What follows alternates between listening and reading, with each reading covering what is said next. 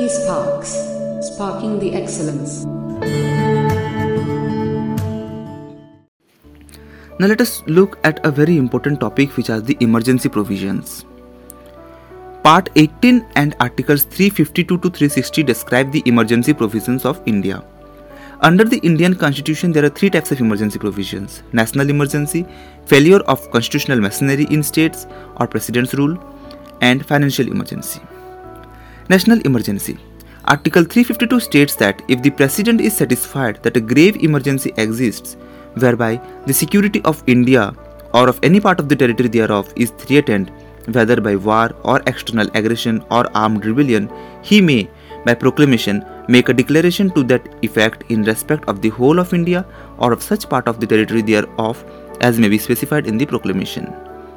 However, Article 352, Part 4 states that every proclamation issued under this article shall be laid before each House of Parliament and shall, except where it is a proclamation revoking a previous proclamation, cease to operate at the expiration of one month unless before the expiration of that period it has been approved by resolution of both Houses of Parliament.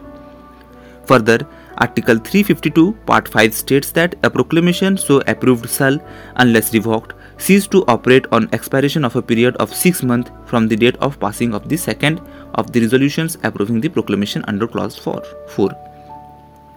Article 353 states that while a proclamation of emergency is in operation, then the executive power of the Union shall extend to the giving of direction to any state as to manner in which the executive power thereof is to be exercised. Now let us look at the failure of constitutional machinery in state or states. It is also called the President's Rule. Article 356 states that if the President, on receipt of a report from the Governor of State or otherwise, is satisfied that a situation has arisen in which the government of the state cannot be carried on in accordance with the provision of the Constitution, then he may issue state emergency. Article 356, Part 3 states that every proclamation under this article shall be laid before each House of the Parliament and shall, except where it is a proclamation revoking a previous proclamation, cease to operate at the expiration of two months unless before the expiration of that period it has been approved by resolution of both houses of parliament.